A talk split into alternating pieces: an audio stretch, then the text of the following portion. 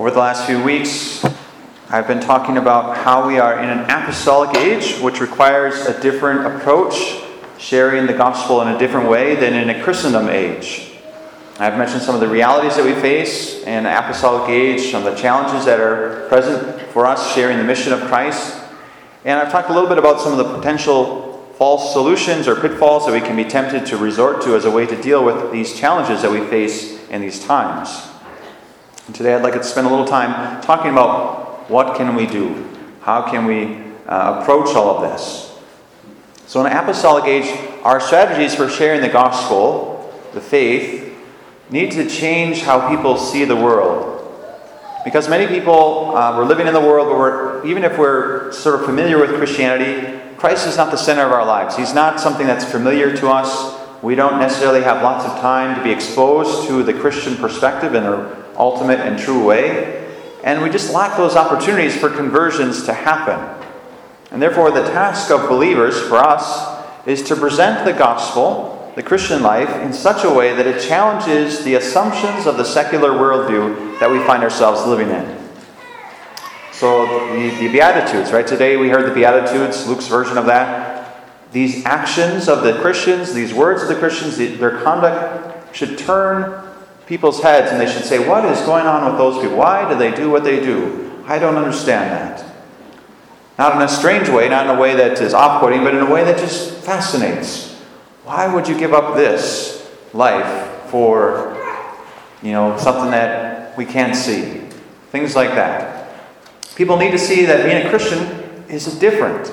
That they need to see that living a Christian life leads to a different experience of life, a richer and fuller experience of life. And ultimately, uh, that we have hope not in just this life, but in the life to come. And they need to see that evident in the lives of the Christian community, the members of, of the faithful, and the, the lives of the body of Christ. And that sounds simple, right? It's, it seems, yeah, we're Christian, we go to church. What else do you want, Father? Well, I don't know. Uh, other things, I guess. Outside of the building, what do we do? What do our lives show? How do people see our lives playing out in our schools, in our workplaces, in our family? What do people see? And it's pretty challenging, actually, to, to live. The church culture can al- al- also become uh, about something else than following Christ, than being his disciple. And, and that happens. When that happens, we lose our focus, we lose our fruitfulness as Christians, and our life kind of withers instead of being this sign of contradiction to the world. So let's talk a little bit about the first reading today. When we put on our put our hope in earthly things, when we live our lives, focus on what we can gain here, automatically we lose some element of following Jesus and focusing on Jesus. In an apostolic age, the culture is that environment that Jeremiah describes in our first part of that reading.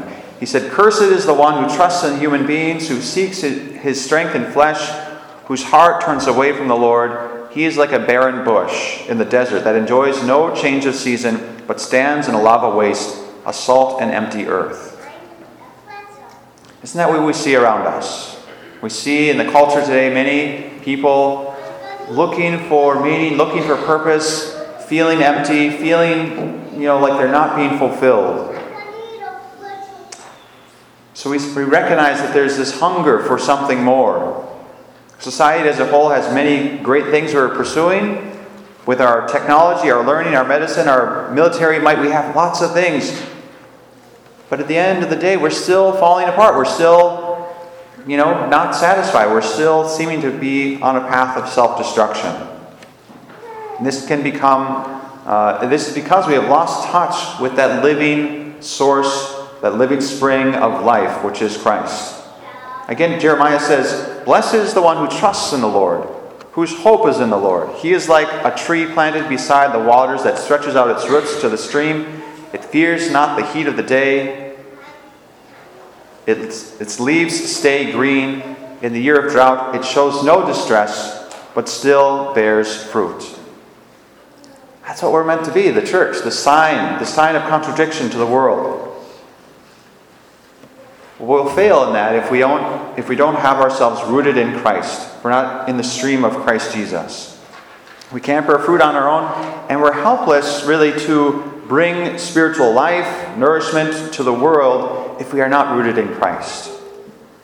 If you think of a tree, um, you know, that we see the, the part above ground, but below the ground there's this other part of the tree that we don't see, but it's probably just as large as the part that's above ground. And that's the part that stabilizes that tree. When the winds come, it helps that tree to stand in place, and it is able to draw the nutrients from the soil so that it can bear fruit. So we need to have that rootedness in Christ. It's necessary if we're going to bring forth fruit in the world. It's not enough to just have one little root, right? One little stem of, of ourselves in Jesus. You know, we might we might look at that and say, well, look, I've got a little root, and it's right in Jesus. Isn't that wonderful? It's growing so nice. It's good. But okay, but is my whole heart in Christ? Is my whole life? I need to have the whole tree rooted in Christ. Think about where your roots are. Where do you spend time in your life? Invest in yourself. Where do you spend your money? How do you look for happiness? Where do you look for meaning, for clarity on what is right and wrong? How do you seek purpose, your purpose in your life? Where do you see these things? How do you find yourself looking for things uh, for meaning in your life? If any of our roots are in other things than Jesus, we're not fully rooted in Him, right? And that's it's not a bad thing. It's actually a good thing to discover. It means we have some work to do, yes, but it, it also means that there's hope, right? Like, the life I'm living right now is not as full as it could be. I can have a fuller life. I can have more meaning. I can have more joy in my life. So it's a matter of saying, where am I rooted, and where do I need to transfer my roots? Where do I need to transplant? Until we're re-rooted in Christ and, and living in Him, we're going to be withering rather than thriving. We might have a lot of worldly fruit. We might have a lot of riches. We might have a lot of fame or fortune or honor, these kinds of things. But we won't see faith in our lives. We won't see faith in our children. We're not going to be the source of conversion for friends or family members or colleagues or our neighbors. In an apostolic age, it becomes crucial that we are deeply rooted in Christ. That we are totally engaged in Christ. Because the attack that we constantly are experiencing on our relationship with Christ, whether that ta- attack is direct or indirect, therefore we constantly need to be developing and protecting and building up that root in Christ. Maybe an image would help a little bit here.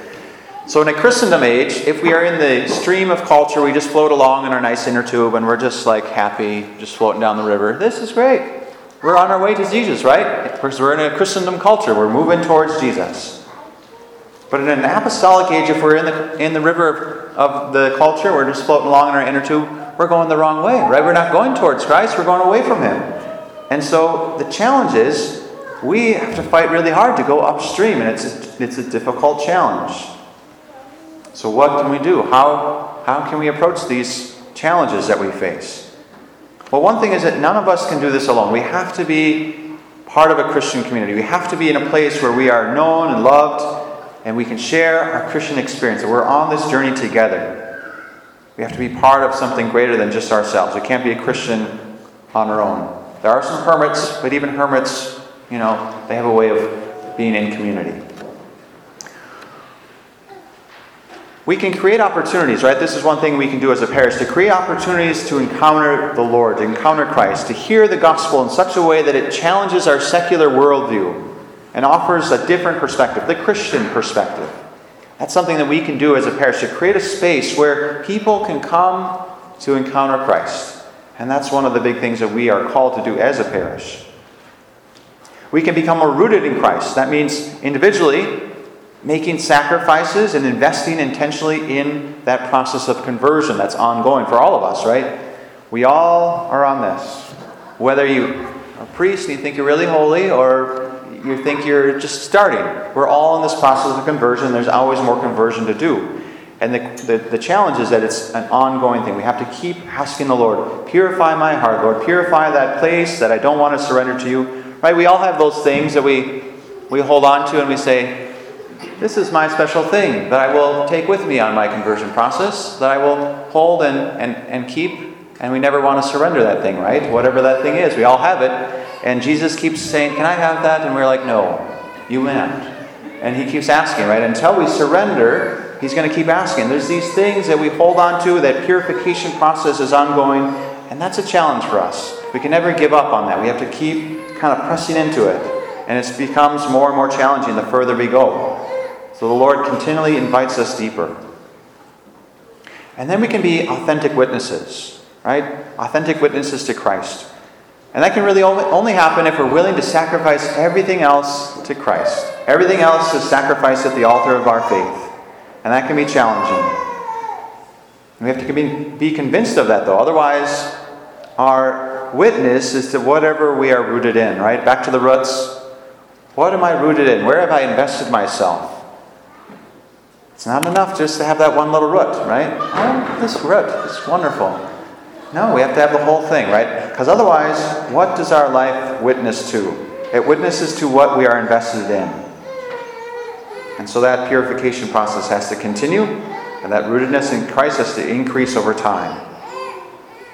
So these are some, some things that we can do, we should do, strive to do in our lives. And again, it's a process, right? We might not be there right now, and that's okay. We might recognize our roots are in the wrong place, and that's okay.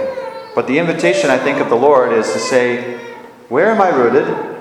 And where is the Lord inviting me to change? Where is He inviting me to grow? Where is He inviting me to surrender?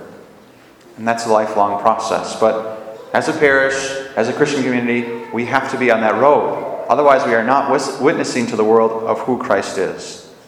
So, I guess the invitation today is to examine your life. Discover, where am I rooted? How am I rooted? And, you know, I thought I was going to be able to fit all of this in one homily, but it turns out next week, next week will be the last one, I think. We will talk about what are we doing in our cluster?